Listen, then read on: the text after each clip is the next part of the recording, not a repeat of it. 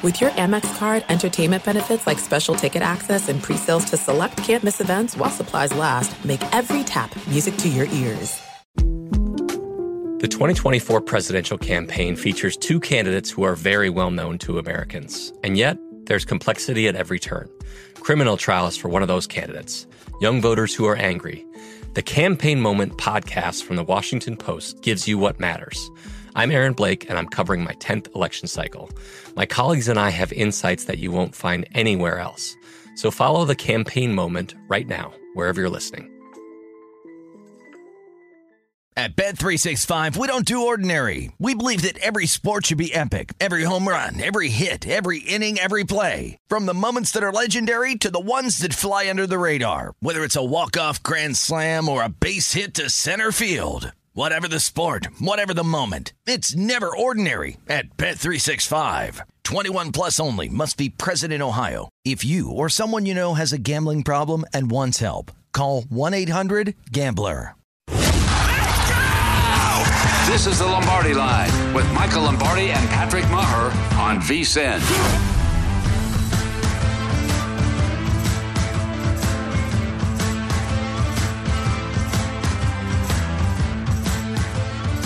Okay, it is the Lombardi line as we welcome you back, Michael Lombardi. There he is, my man. He was going to get some of that popcorn as we welcome you back and I say wish hi I were. the- I wish I do. were.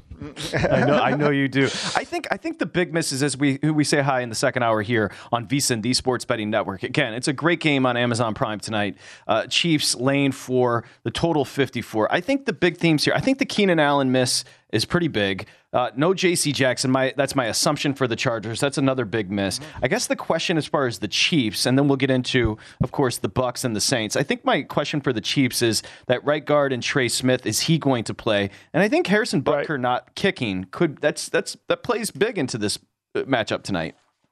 No, I mean Trey Smith. Uh, you know he he's questionable with an ankle. You know I doubt if he'll suit up, so that's a concern. The right side of this Chief offensive line isn't. I would say it's the weakest area of their team. Orlando Brown's dealing now. He's probable for the game, but he's been dealing with injuries all summer long. So you know there's a concern there, especially when you're playing against Joey Bosa and you're Andrew Wylie trying to block him and. If Trey Smith doesn't go, do they put Kinnard in there, the kid they drafted in the fifth round, or do they go with Allegretti, who they played last year? So that'll be interesting to see how that all works out. But to me, I mean, Will Hill thought, you know, look, the Chargers are talented defensively, but they gave up eight yards per attempt last week against the Raiders, and I don't think Carr was was great. I, I liked when I watched the games. I always look for whether like Carr held the ball too long. A, B, there were unforced errors in what he threw. The interception, you know, the miss to Waller early in the game, the interception to, I think it was Derwin James, where they he didn't he just didn't he didn't put enough uh, air under the ball. Like it wasn't that he had somebody in his face throwing it. It is to me, it was an unforced error like in tennis. I expect the Chiefs to move the ball tonight. I really do, especially with the motions and the shifts and all the problems that they can create. Yeah, it was an uncharacteristically bad performance by Carr. It was almost odd the way that he played. I, I was surprised Yeah. by it. Um, He, he was off into- kilter. He was. He was off He seemed off kilter. the whole entire game. I, to- I totally agree Yeah. with you. Bef- And, and that might have been into- the pressure too. He he might have felt that you know he might have felt that he may have felt that, but for the most part, I thought he had time. He he held the ball to get sacked, not because he was getting like to me. Trevor Lawrence got the crap beat out of him and still made throws. It's a difference. Bucks. Bucks Saints here in just a bit, just to open up the second hour. Some news and notes. Quickly, uh, let's not delve into the decision. I'm just curious within your circles and the text messages you did receive, what was the take from those on the inside on what Nathaniel Hackett did? Because, I mean, it's about one of the wildest decisions we've ever I mean, it was insane. What was the take within the circle there? Uh, unbelievable. I mean, you know, shocking. Like, really, that you think a 64 yarders range? Like, uh, you know, maybe he needs somebody help on game day. I mean, one of the things that we talked Right. about before the game was the fact that they had uh, a new offensive coordinator, a new defense coordinator, and a new head coach. Now we know Nathaniel's calling the plays, but he seemed overwhelmed to me, Patrick. I, I you know, we haven't talked since the game, but the look on his face seemed it was a lot. Yeah. It was moving way too fast. And and in fairness, I you know he was the only rookie coach not to win, and he was one of the few rookie coaches that were in a lot of close games. So I, am sure it's going to get better. You hope for, as your Denver fan, you hope it's going to get better. It's a little bit like, you know, when the plane crashed into Garp's house in the world according to Garp, you know, and, and Garp says, well, that will never happen again. You just hope this will never happen again, right? Well, it's like a friend texted me as a head coach, you're not going to find the answer on that offensive call sheet right? And he kept on looking at his call sheet. It's like, dude, you're no longer an offensive coordinator. That's why the evaluation's so weird as far as hiring head coaches. Like, you have to be a head coach now. You know, but that, that's the, the league doesn't even want you to be a head coach. I mean, the other day we haven't talked about this, but there was a tweet out that you know Howie Roseman's involved in the game planning for the defense with the oh, Philadelphia Eagles. Yeah, I mean, like they and and uh, and that doesn't surprise me because, as I've said many times on this program, the Eagles believe the organization carries the head coach, not the head coach carries the organization. I don't. I think the head coach has to carry you, and it has to be a true head coach. But we don't make true head coaches anymore. Well, it's just the carryover from Major League Baseball where the manager is being puppeteered by the front office. You're seeing more and more of that analytics seep in and the front office controlling the flow of the game, which I would imagine would not suit you well. Last one, as far as news, as far as news and notes, it looks like maybe the Steelers dodged a bullet with J.J. Watt, IR, miss at least four games here. Well, I mean, T, you know, TJ, I, I don't know how that they misinterpret the pec. Like, if you tear a pec, maybe they feel like, but oftentimes with this, when they go the conservative way and it doesn't heal, then they have to go back and fix it, and then he's out for the right. year. So probably smart to see if it'll heal by itself or at least it'll take together. I, I don't know. It's going to be challenging. Look, the, the Steelers did a great job of rushing. I mean, Highsmith was good in the game too. Like that Bengal offensive line, for all the money they put into it, and Williams, the left tackle of the Bengals, he really struggled. You know, it, I, I watched that tape, and when I was done with it, I'm like, look, it, even though Dallas doesn't have Dak, like Dallas's front is going to give Cincinnati some trouble. They're going to give them a lot of trouble because Cincinnati, for all the money that they weren't better in the offensive line than they were last year, or you couldn't tell it. Tampa Bay opened three in New Orleans. That number has been hit down off that key number down to two and a half for good reason. Listen, the Saints somehow have won seven straight regular season games against the Bucks. Uh, also, the Buccaneers are one and seven ATS their last eight meetings. Here's I'm going to read this because Bond has it in the rundown, but this doesn't come from me.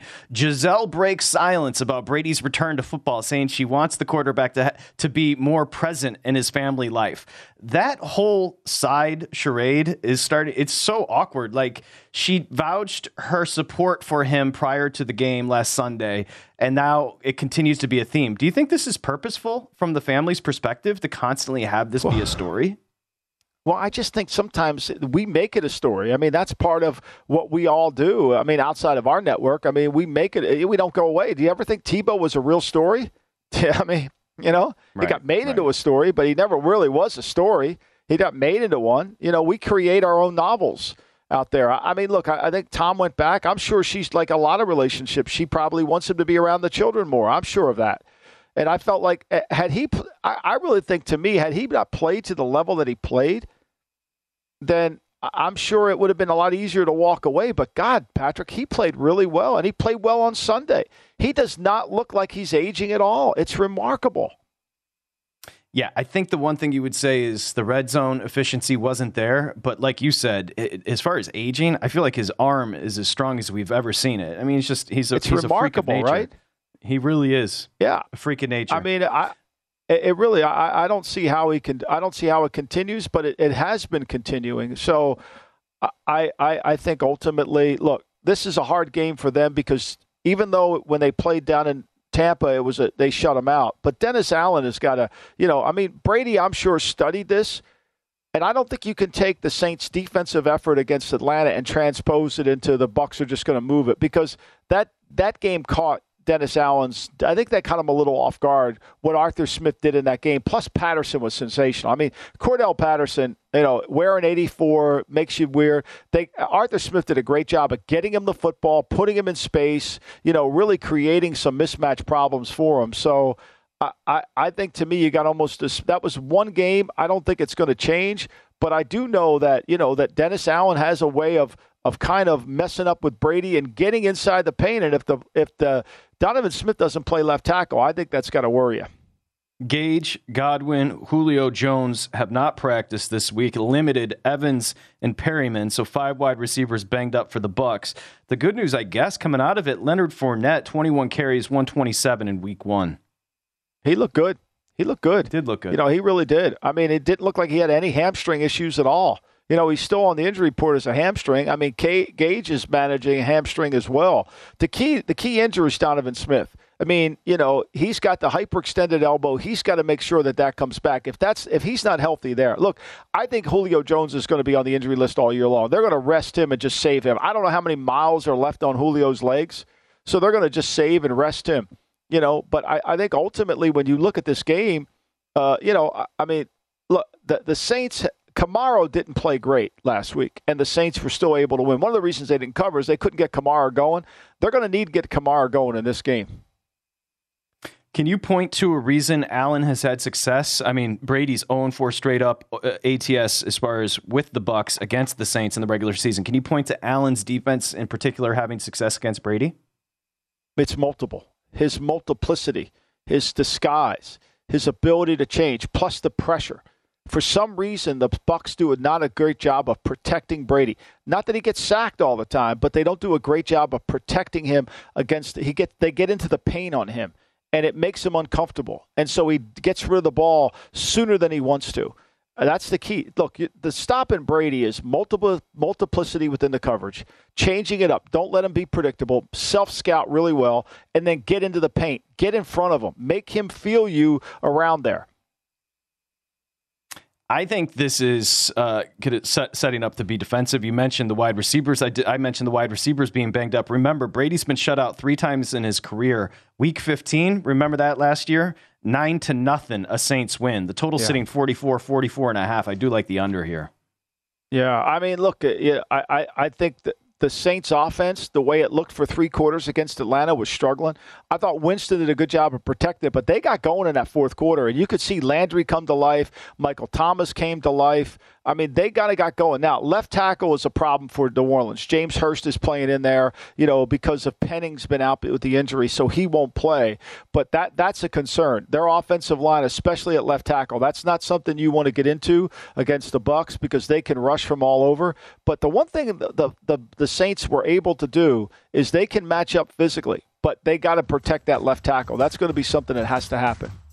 Okay, the Bucks have struggled regular season wise against the Saints right now. Again, off the opener of three, Tampa Bay's laying two and a half, the same number they were laying in Dallas, and the total 46 and a half bet down to 44. Coming up next here on the Lombardi line, week three college football, we transition. Adam Burke joins us. It's VSiN, the Sports Betting Network.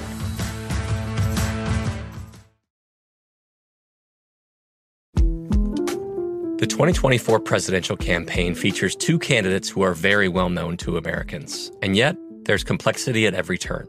Criminal trials for one of those candidates, young voters who are angry. The Campaign Moment podcast from the Washington Post gives you what matters. I'm Aaron Blake, and I'm covering my 10th election cycle. My colleagues and I have insights that you won't find anywhere else. So follow the Campaign Moment right now, wherever you're listening. This is it. We've got an Amex Platinum Pro on our hands, ladies and gentlemen. We haven't seen anyone relax like this before in the Centurion Lounge. Is he connecting to complimentary Wi Fi? Oh my, look at that, he is!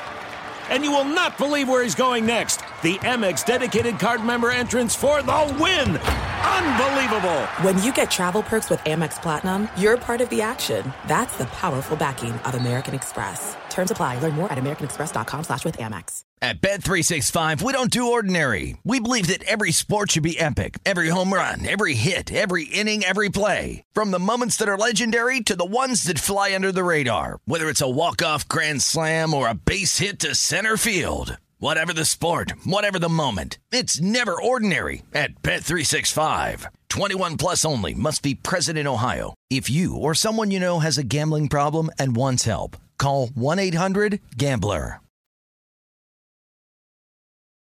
800 GAMBLER. You're listening to the Lombardi Line on VSIN, featuring former NFL executive Michael Lombardi. Now, once again, here's Patrick Meagher. Okay, it's time to download Nevada's premier sports betting app, BetMGM Sports. BetMGM has all your favorite wagering options, in-game betting, boosted odds specials, and much more. Download the BetMGM app today. Stop by any MGM casino on the Strip. Bring your state-issued ID. You're ready to go anywhere in Nevada. Whatever your sport, whatever your style, you're going to love it over at BetMGM. Got to be 21 years or older. If you have gambling problem, it's 1-800-522-4700. Okay, I mentioned earlier Michael Lombardi and Femi are doing the GM Shuffle twice a week for football season and it comes out Monday. It comes out Thursday. You go to vsin.com slash podcast for that. When you're there, you can check out our next guest, Adam Burke, with the brand new college football podcast, which is receiving rave reviews in the industry. Go to vsin.com slash podcast as we welcome in Adam Burke.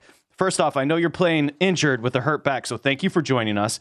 Uh, let's start here, then we'll get to your picks. Your takeaways from Alabama. Hold on 20 to 19 in Athens. What stood out to me, Adam, immediately was just a lack of explosiveness on the outside. But you break it down for me. What'd you see from Alabama? Yeah, I think it's an excellent starting point, Patrick, to take a look at the lack of explosiveness for this team. And and look, I mean, you know, we just assume that Alabama is going to reload as opposed to rebuild, and, and ultimately they're going to. But you know, in terms of what happened in that game, Jahmyr Gibbs was far and away their leading receiver, and that's something that can't happen when you've got a quarterback like Bryce Young. So Alabama's got some issues on the outside. They'll have to develop some playmakers as the season goes along. And that was the question I kind of posed to Tim Murray because I was at a wedding this past weekend, so I wasn't really able to watch too much. And I said, "Hey, you know, was was this game more about maybe Texas taking a step up, or maybe Alabama not being as good?" And we kind of decided it was a little bit of both. But the fact that Alabama just was not explosive, had some offensive line issues too, uh, really glaring red flags for the Crimson Tide coming out of that game. Well, Adam, great to have you with you. I love your pod. I listen to it. I learn a lot from you. And I want to know about when you look at USC, are you surprised that I thought it would be a tougher game against Stanford last week, but their defense is way better than I thought it would be. Does that take you by surprise? Yeah, you know, look, I, I think that there was so much hype for USC coming into the season. I, I was I had power rated them a little bit lower. I, I was kind of expecting some growing pains, particularly in the defensive side. I figured offensively they'd be fine, but Stanford's a very vanilla, very boring offense. Let's see how they look here, you know, in the coming games where they're going to face some teams that maybe have a little bit more explosiveness, can maybe do a little bit more in the passing game. A team like Fresno State, for example. I mean, there's a reason why this total is up in the mid 70s here against the Bulldogs. This will be kind of more of a litmus test for USC. I don't think Rice shows you anything, and Stanford's just not an explosive offense. So Let's see how the defense looks this week in a game where I mean that total shot up, and, and I still think I would take the over before I would take the under. Become a VSIN Pro. You get point spread weekly, of course. You get all the pro tools, and nobody gives you more information than Adam Burke. He's joining us here on the Lombardi line. Okay, let's talk Mississippi State. Uh, a win and a cover mm. at Arizona in a weird spot. They come back, they take on LSU. I'll tell you this Will Rogers was great against Arizona. Could have been better because I'm watching that game. There were a lot of drops there. That kid is playing out of his mind. And Mississippi State heads to LSU, Adam, and they are laying two and a half on the road. Yeah, so I like Mississippi State in this game. And, you know, I think that I don't know if this one's going to get to three, but I definitely like it at two, two and a half. If it gets to three, it'd make me think a little bit more. But to your point, Patrick, Will Rogers is just a great fit for this offense. I mean, he's really developed into a fine quarterback here for Mike Leach. And I think this defense is a little bit better than people give it credit for, simply because, I mean, you know, sometimes they're on the field very quickly with the pass heavy attack, or, you know, sometimes Mississippi State scores kind of quickly. So I think his defense is a little bit better than people realize. But I think their two wins over Memphis and Arizona are two quality wins. I think Arizona mm-hmm. will be a much improved team this year. And Memphis is a solid AAC team where Mississippi State just blew them out from basically start to finish. For LSU, a lot of moving parts. You know, they've got Brian Kelly in there now. They had a lot of questions at the quarterback position throughout fall camp, and they were dominated pretty much for the first three quarters by Florida State. And the ending kind of obscured that, I think, where LSU just wasn't ready to play in that game. I think Mississippi State will be. I like the Bulldogs here laying the two, two and a half in Death Valley. You know, I watched the tape of the Mississippi State Arizona game, and, I, and, even though the score seemed like it was close, and there was a moment where Arizona could have got back in it, I never felt like Mississippi State ever had lost control of that game. I think if Mississippi State wanted to run the ball every play, they could have gained eight yards and run run the ball. I thought they're really good. I think they're physical. I think what what I saw in that tape was a Southeast Conference playing a Pac-12 team. They just couldn't match them physically. So Kansas has averaged 55 points a game. I look at the board; they're only an eight and a half point dog to Houston. Am I reading that right? yeah, you know, this is interesting because I had Houston as one of my higher rated group of five teams coming into the season. Had some value on their season win total over, did take it. Obviously, pretty concerned about that right now. I mean, look, Kansas is such a well coached team. Lance Leipold is just doing such a great job there in Lawrence. Did a phenomenal job at Buffalo, too. And of course, in his division three days, this is just a well coached football team. And I think for Houston, you know, maybe we kind of, me especially kind of overvalued, you know, Clayton Tune and Dana Holgorsen and all the guys they had coming back, all the returning production, all the things that were going in their favor to where they've played a couple of really, really tight games here, back to back overtime games. That's not an easy thing for a team early on in the season. That being said, I think there's a reason why this number is still over a touchdown. I think it's because Houston is absolutely the better team. West Virginia was in a bad spot last week coming off the backyard brawl. So I don't have a play on this game, but I do think that maybe there's a slight bit of value on Houston. That being said, I think this line probably comes down. So if you like the Cougars, I'd wait on them. If you like Kansas, I'd probably take it here at the nine. Adam Patrick, Burke, before you line. start, yeah, please. Before you start, have you ever heard in our time doing shows together the line is moving towards Kansas? I love it, Adam. No. I love it. it, it no, no. Give, give Leipold some credit. I mean, the guy's it, a good coach there. It's Kansas. You, you, you just you just nailed it for a program like that. The wonders. I mean. I'm thinking Charlie Weis and others. The wonder of the wonders of getting a professional head coach in there that may not be like a big time name, but a hell of a coach yeah. has done a lot for him. Speaking of which, Lashlee LSU, a nice little start for the program as they're 2 and 0. They head to College Park to take on a 2 and 0 team. Taulia and uh, Tagovailoa, of course, Maryland. They are laying two and a half. Okay, this is a very interesting matchup. Where are you at here, Adam? Very interesting matchup. Uh, a lot of points certainly expected in this game, to say the least. Another one of those totals up in the mid 70s. Somebody with a lot of market influence came in on SMU yesterday and pushed this number down from three and a half to two and a half.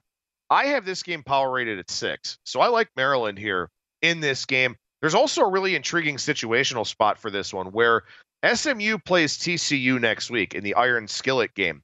TCU's new head coach is Sonny Dykes.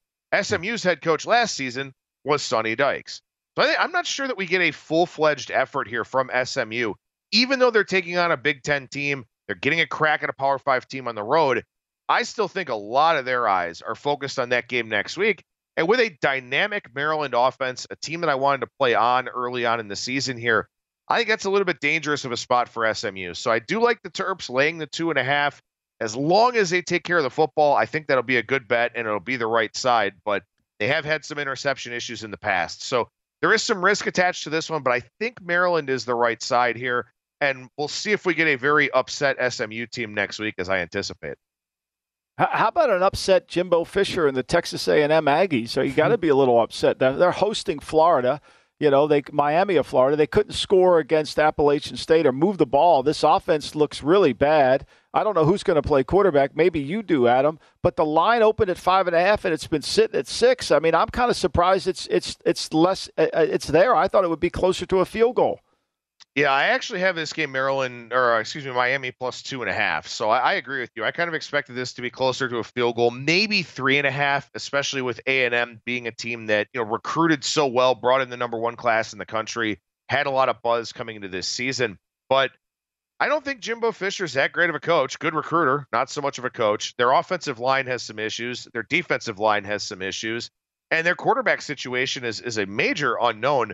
Meanwhile, for Miami, I love Tyler Van Dyke. I think Tyler Van Dyke is really going to shoot up some draft boards uh, as we move forward here. I think him and Josh Gattis, the new offensive coordinator, are a really, really good pairing. I wasn't surprised to see this line come down to five. I'm surprised to see it go back up to six. I do like Miami in this game plus the six. I haven't bet it yet because of how the line's dancing around, but that will be on my card by Saturday. I'm just hoping I can maybe steal six and a half or something like that. Don't place a bet in week three until you go to vsin.com slash podcast and download the brand new college football podcast. Mr. Murray mm-hmm. and Mr. Burke just absolutely killing it. Adam, feel better and thank you for joining us. Absolutely, guys. Thanks, Adam. Great job. Okay, a, a little pro tip: VSIN Pros. You remember you get twenty plus a day. Uh, always peek ahead as far as schedule and peek behind you. You're looking for situational spots. Tough spot for SMU to travel to College Park. However, they're going to take on their old coach there in Sonny Dykes and TCU next week. So maybe looking ahead as far as the VSIN pro tip today. Always look for the situation. And Taulia can sling it. Listen, he's got an offense yeah. there at Maryland. They've got weapons no, at Maryland. I mean, I mean he's I mean, he can they, always recruit. Can he coach? Is the question. They, yeah, I mean they couldn't stop anybody last year. We didn't get a chance to talk about. I mean, the Notre Dame faithful are, are, are in tears. I mean, they're in complete tears. I mean, they're twelve. Oh they're, they're twelve. They opened up 12 and a half against Cal, and now it went down to eleven. I mean, not a good, not a good, not a good start. Not a good start there. Maybe Marcus Freeman making too many hype videos in the offseason and not watching enough film. Is that fair? Yeah. I mean, I'm just, I'm just, I'm just saying. You know. I know. Uh, I agree with you, Michael, with your text. Uh, Burke is tremendous. He's going to be on with us for the college football season. Coming up next, professional handicapper Mike Somich joins us. Listening to the Lombardi Line on VSIN, featuring former NFL executive Michael Lombardi. Now, once again, here's Patrick Meagher. Okay, Stephen and I were just talking about the pro tips. Become a VSIN Pro to get the tips. You get 20 a day, plus you get the Pro Tools. Remember, the Pro Tools includes um, the betting splits, which are super important. You get everything as far as Makinen's breakdowns, as far as his matchups tonight. So everything's there. Just become a VSIN Pro. It's only $175. It goes through the Super Bowl. Invest a little to make a lot. Go to vsin.com slash subscribe. That's vsin.com slash subscribe for more information.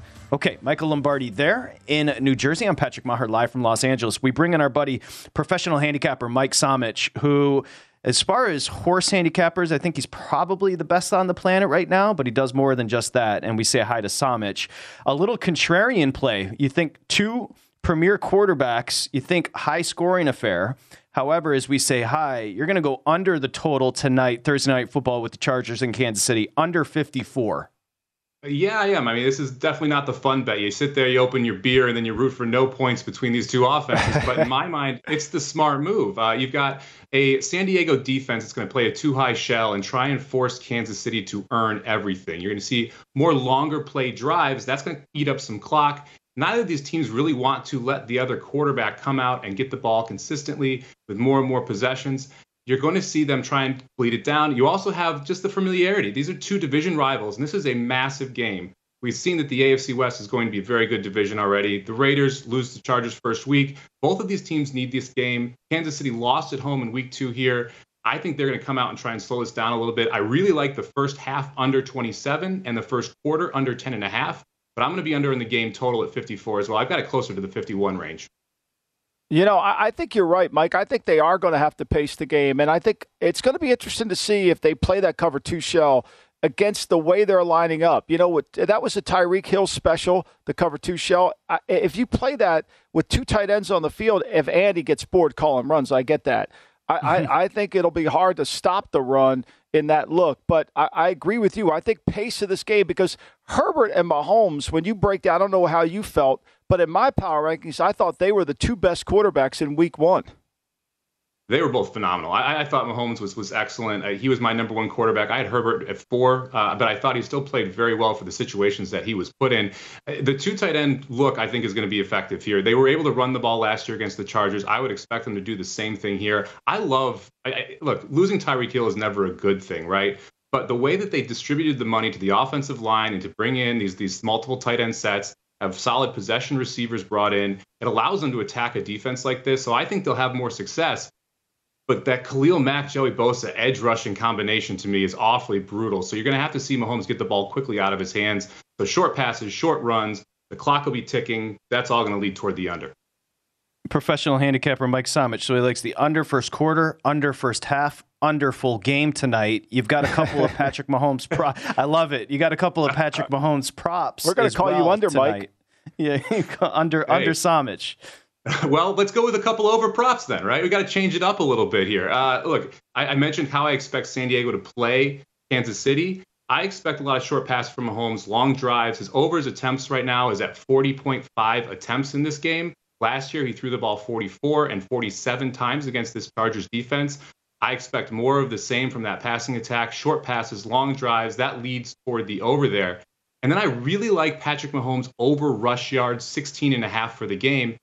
He runs when he needs to. That's really the key with Patrick Mahomes. Last year against the Chargers in the two games, he ran for 32 and 45 yards respectively. He doesn't run every game, but when he does, he's effective doing it with the edge rushers again, with Bosa and Mack coming at him. Going to force him out of the pocket more, going to create more rushing situations. He ends up scrambling five or six times in this game. 60, 16 and a half is just way too low from a rushing total. You know, he does. And if they play man like they want to, I think what people don't understand is when a quarterback, when you're playing man to man against a quarterback like Mahomes, he wants to throw it, no doubt. But if it's dirty or if it's not clean, he's more than happy to take off and run. And these rushers are so used to running up the field, they forget about containment. And look, even last week, Mahomes made plays when he moved out of the pocket. He made those sensational schoolyard plays that we were used to seeing him do that. So I agree with you, Mike. How about the Sunday slate? Is there a game there's a line that caught your eye that you felt like was undervalued? I really like Dolphins plus three and a half on Sunday. I, I like what I saw out of first year coach Mike McDaniel down there, the way he was able to use Tyreek Hill, not having to use him necessarily as someone who's just going to blow the top off a defense, but to be able to use him as a possession receiver and help them move down the field. I really like the matchup defensively, though, for Miami against this Baltimore team. Look, when Devin Duvernay is your top wide receiver, you've got some issues here. I realize that that Mark Andrews is going to be the go-to wide receiver, but you've got safety group in Miami that can really cover him. I think they're going to make it very tough to score for the Baltimore Ravens. So I, I like the Dolphins plus three and a half quite a bit this weekend. What do you think about that, Michael? Balt- Baltimore lane three and a half hosting Miami. I think what Mike said in the beginning, and he doesn't need me to verify him, but what their offense was last week, Miami, was an extension of what they did last year. It was yards after the catch. I mean, and that, there's nothing wrong with yards after the catch. They're playing into the strength of their quarterback, and they were able to throw an eight yard pass and get a 41 yard touchdown. I mean, that's really the essence, and people are scared to death. And Hill's people don't understand Tyreek Hill. He's more than a deep threat. He's a unique runner with the football. I played running back at Oklahoma State, so to me, I, I could see that. I think Baltimore's offense against the Jets was not impressive, other than the one throw Lamar made down to the end zone on Bateman. I, I thought they were very stagnant. Professional handicapper Mike Somich joining us here, Lombardi line. I, I want to get to this point because you're always taking a look at the market. You you took a look at the market from week one, and now we project to week two. You said the wide receiver, especially wide receiver one, prop totals are way too low right now. Can you expound upon that? Yeah, if you look at the stats from last week, wide receiver 1As, the top wide receivers, absolutely eight. You saw up to 17 targets for Davante Adams. Stefon Diggs had nine targets. You saw all of these guys get paid this summer, and those teams then decided to focus them in their offenses. And the prop market just had not caught up to it. I mean, you saw Cooper Kupp's prop was at 79 and a half yards on that first Thursday night game. They've adjusted it all the way up to 94 and a half. But that's not enough. Wow. If you look at last year, he covered that 94 and a half over 15 of 17 games. If you look at a lot of the other wide receiver one prop totals, they were in the 50s and 60s. And as they've started to roll out again today, you're seeing those same numbers. Tyreek Hill's number, 67 and a half. If he gets the same target share that he got, he will get over that number the mass majority of the games you see him. Uh, Kirk down in Jacksonville, his, tar- his total came out at 58 and a half. He got 14 targets on Sunday. If he gets that type of target share, he will go over that total consistently. Pittman, 64 and a half right now in the market for the over. He had over 150 yards or over 120 yards receiving the first week, and again got a huge target share if you see these these wide receivers, the wide receiver ones that got paid over the summer, continue to get these type of target shares, they're going to keep flying over these totals, and it makes sense. I mean, Mike just talked about how Mike McDaniel used Tyreek Hill in a different way in this offense. It, these new coordinators are all offensive minded guys who are looking for ways to break the game open, and they're finding wide receiver ones to do that. And you can game plan for these guys, and it still doesn't make that big of a difference. If you look at last week's game with the Raiders, Davante Adams gets 17 targets, still make, makes 10 catches, and flies over his number. You're going to consistently see him get that type of ball share. And if he does, if these wide receiver ones do, and the books don't adjust by 20 to 30% quickly, you're going to be able to take a group of about 10 of these wide receivers, play them every week, and go seven for 10. And Michael, I, I by think the he's way, right. You know, I, I, that's why I'm. I think what Mike said is true. Like you go into the game saying we're taking Davante Adams out, but the coaches are too good you know they can they maneuver it and they motion these receivers. It's not the old-fashioned game where X is over here and Y is over there and Z's here. Like they're moving them around and, and it's hard to double a guy, especially when you motion them inside behind a stack. It's hard to double that guy. Like where where are we getting a double? It's easy to double a guy when he lines up outside on the line and you could double that. You could roll the coverage to him. But McDaniels and these other coaches are too smart to do that. And I'm just saying, Kelce, eight for 121 and a touchdown last week in Arizona. His receiving prop over at DraftKings tonight set at 77 and a half. As a matter of fact, it was 76 and a half about 10 minutes ago. So maybe Somich has moved that up a little with his, let's be fair about Travis Kelce. He is wide receiver one there in Kansas City. Mike Somich, thank you very much. RacingDudes.com. We appreciate you very much. We'll talk to you next time. Thank you, Mike. Great job. Appreciate Sounds you. Good. Have a good one, guys. Okay there he uh, he's a friend. He, he's a guy that just com- completely nerds out over numbers. So we've got a it. pro tip somewhere there as far as go ahead and throw it up there, Stephen Bond. Top wide receivers, wide receiver one, delivered in week one. The prop market has not caught up as far as the production and as he mentioned, targets. Okay, there it is. I, I he likes the under it's, across. He's agreeing with you, by the way, tonight. I think they got to play pace. But uh, to me, I think what he said is so true. It's hard to take Kelce out of the game, even though he is wide receiver one, because he motions inside, and you, you can't have a guy. You can't you can't jam him because he's not he's not on the line. You can't you can't bracket him because he's going to run one side of the field or the other, and he's such a good route runner. It's hard. It looks good on a blackboard. It just doesn't look good on the field at times. Yeah, well put. Got a great stat from John Ewing over at BetMGM as far as week two dogs that didn't cover and their opener. We're going to come back with that. Also, continue with Michael's takeaways from week one as we head into an elite matchup tonight with the Chargers headed to Kansas City. Again, Mike was under quarter one, under the half as far as the first, and then he liked the full game under as well, 54. We continue M Lombardi NFL social. We're at VSiN Live. We're back here, Lombardi Line, presented by BetMGM.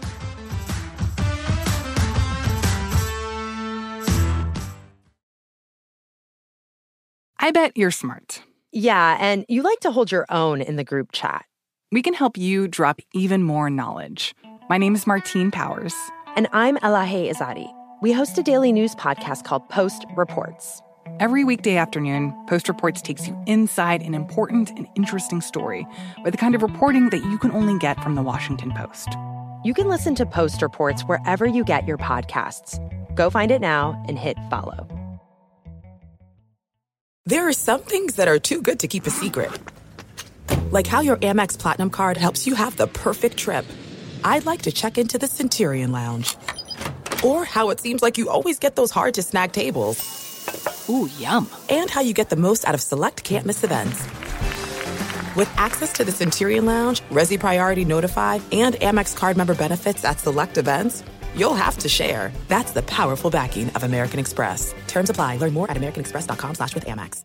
At Bet365, we don't do ordinary. We believe that every sport should be epic. Every home run, every hit, every inning, every play. From the moments that are legendary to the ones that fly under the radar. See for yourself when you sign up today and get $150 in bonus bets when you bet just $5. Whatever the sport, whatever the moment, it's never ordinary at Bet365. 21 plus only must be present in Ohio. If you or someone you know has a gambling problem and wants help, call 1-800-GAMBLER. Terms and conditions apply.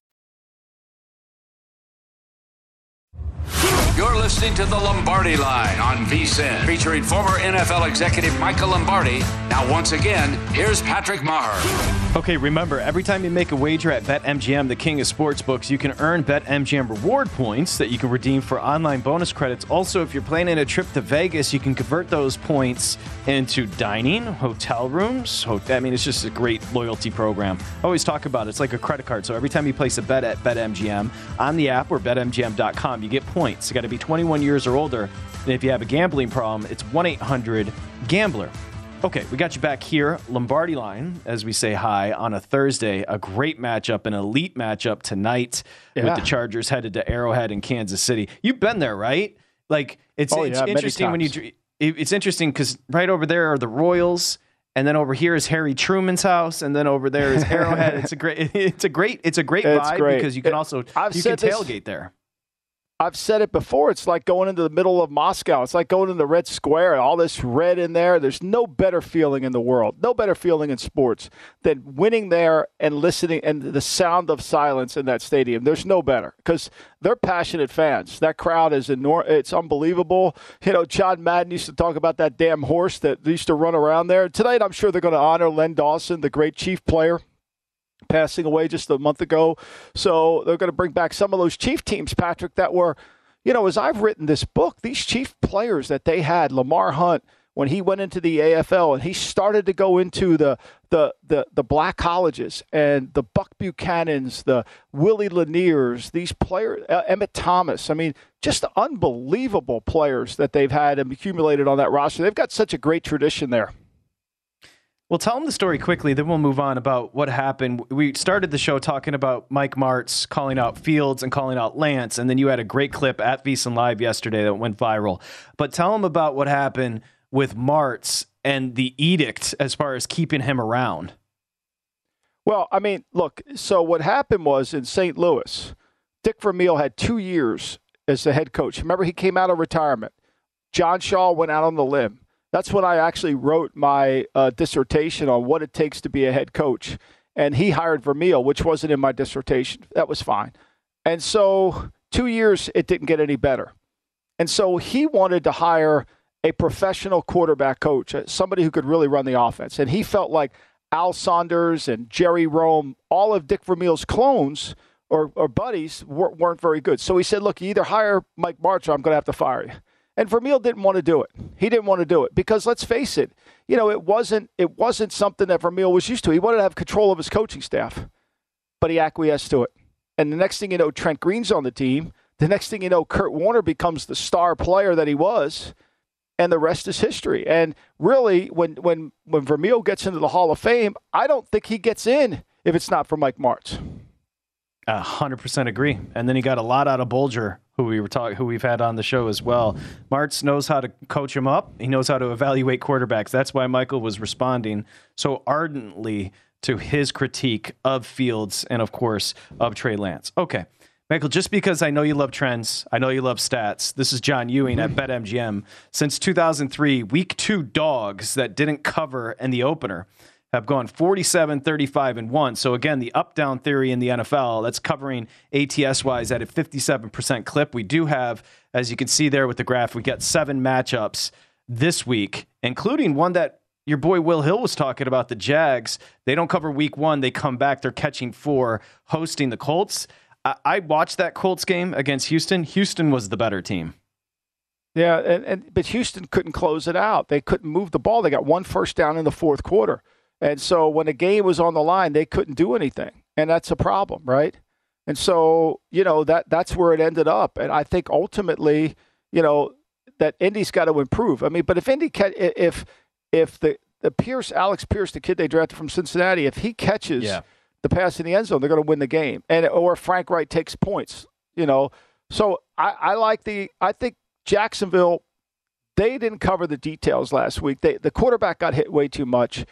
Uh, they didn't run the ball. They had a chance to run the ball against Washington, and they didn't. I mean, they averaged five yards a carry. James Robinson looked sensational. I thought they mismanaged the game. They don't take points, right? They miss a field goal, then they go for two. They don't get that.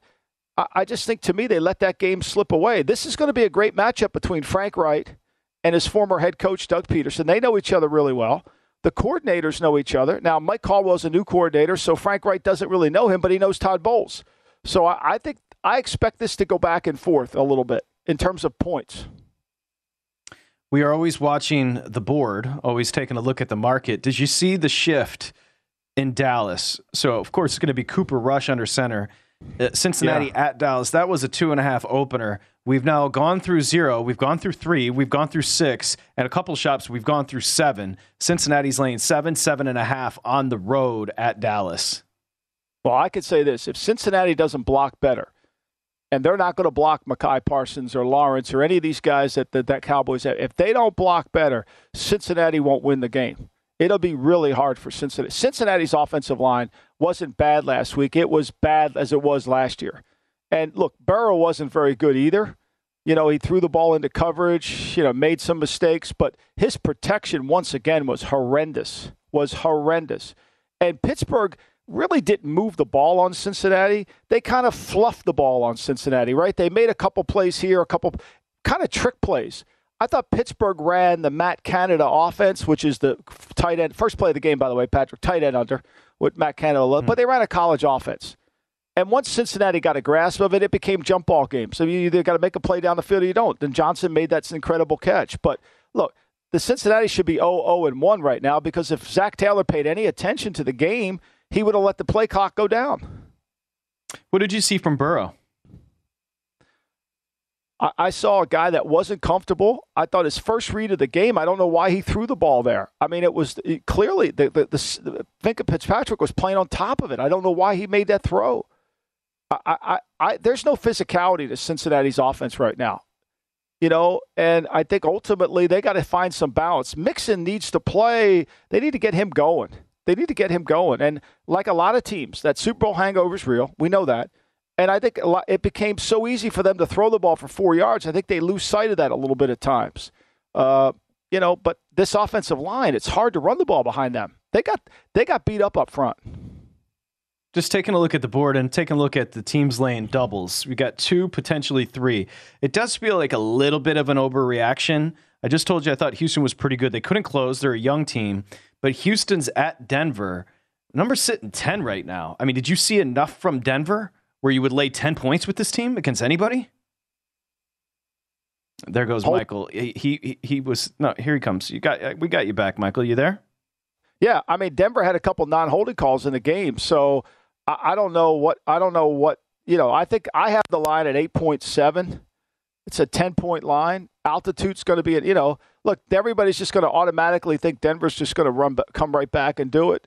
Houston, right. you know, Houston just couldn't make a first down in the fourth quarter. I didn't think Davis Mills played very well at all either.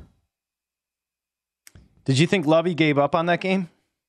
No, I, I think Lovie was trying to win it with his defense. I mean, and I think he felt like he could win it with his red zone defense and just get it. I, and, and at the end of the day, it didn't hold up. I mean, Pierce drops that ball. They let him move the ball down. I mean, Indy thought they were going to win the game when they got. Look, two things happened on Sunday that should never happen. Indianapolis was centering the ball for their kicker and they lost three yards. Right. The, the, the, Tennessee Titans were putting the ball on the right hash and lost three yards. Like, you can't lose yards when you're trying to make a kick. Let me ask you a question. So Blankenship that's, that's what cut. we do all day long. That's what we do all day I know. long. I, I, I hear you, bro. But let me ask you this. Blankenship gets cut. I know he kicked a couple of kickoffs out of bounds as well, so there was more to that. But like this is a guy that you carried through the summer onto your roster. He misses one. Like you weren't really bold. You weren't in on him. It appears going into week one. Like should you have made a choice before week one if you're the Colts and Blankenship? I don't think the options are there. You know, I think that's the big issue. I think the question is should you have brought competition to Indianapolis's camp in the kicking spot? Should you have turned the heat up on them a little bit? But I, I, kickers are very challenging, right? We've seen them bounce around. And we've also seen them just go through these slumps where, you know, the guy's a good kicker, but he just can't make it. And then your team loses confidence in him and you've got to make a change. Like tonight, are you are you confident that Hopkins is going to line that thing up at 47 yards, no, no, time on the clock, snap, hold, kick? Is he making it? I'm not confident in either of the kicking games tonight. Well, yeah, that's I mean, pretty, I don't think Andy's going to kick. I don't think I think Andy's going to play American footy. I think he's going to play Australian football. I think he's going to kick it a different way. Nobody knows it better than you. Hey, by the way, it, it's like your obsession with the kicking is now going to become a theme. Take the points. Taking the points take, I don't know why theme. three points became a dirty word in everybody's language. I don't know. I, I don't understand what happened. That is. Hilarious. We could start a movement. Do you have an official play, or you where would you go tonight with four and fifty-four? I would take I would take the Chargers because it's over the three and a half. I, I would take it just to get the points. Okay. Enjoy your day, Michael Lombardi. Oh, M. Lombardi you, NFL. Enjoy. And by the way, make sure to go check out at VSiN Live the clip with Michael talking about Martz's reaction to the young quarterbacks. It is awesome. Coming up next, our buddy Dave Ross and Amal Shaw. VSiN Big Bets. We'll see you tomorrow here on the Lombardi line. At Bet365, we don't do ordinary. We believe that every sport should be epic. Every home run, every hit, every inning, every play. From the moments that are legendary to the ones that fly under the radar. Whether it's a walk-off grand slam or a base hit to center field. Whatever the sport, whatever the moment. It's never ordinary at Bet365. 21 plus only must be present in Ohio. If you or someone you know has a gambling problem and wants help, call 1-800-GAMBLER. I'm Katya Adler, host of The Global Story. Over the last 25 years, I've covered conflicts in the Middle East, political and economic crises in Europe, drug cartels in Mexico. Now I'm covering the stories behind the news all over the world in conversation with those who break it. Join me Monday to Friday to find out what's happening, why, and what it all means. Follow The Global Story from the BBC wherever you listen to podcasts. Xumo Play is your destination for endless entertainment. With a diverse lineup of 350 plus live channels, movies, and full TV series, you'll easily find something to watch right away. And the best part? It's all free. Love music? Get lost in the 90s with iHeart 90s, dance away with hip hop beats, and more on the iHeartRadio music channels. No logins, no signups, no accounts, no hassle. So what are you waiting for? Start streaming at play.xumo.com or download from the app and Google Play stores today. All you can stream with Xumo Play.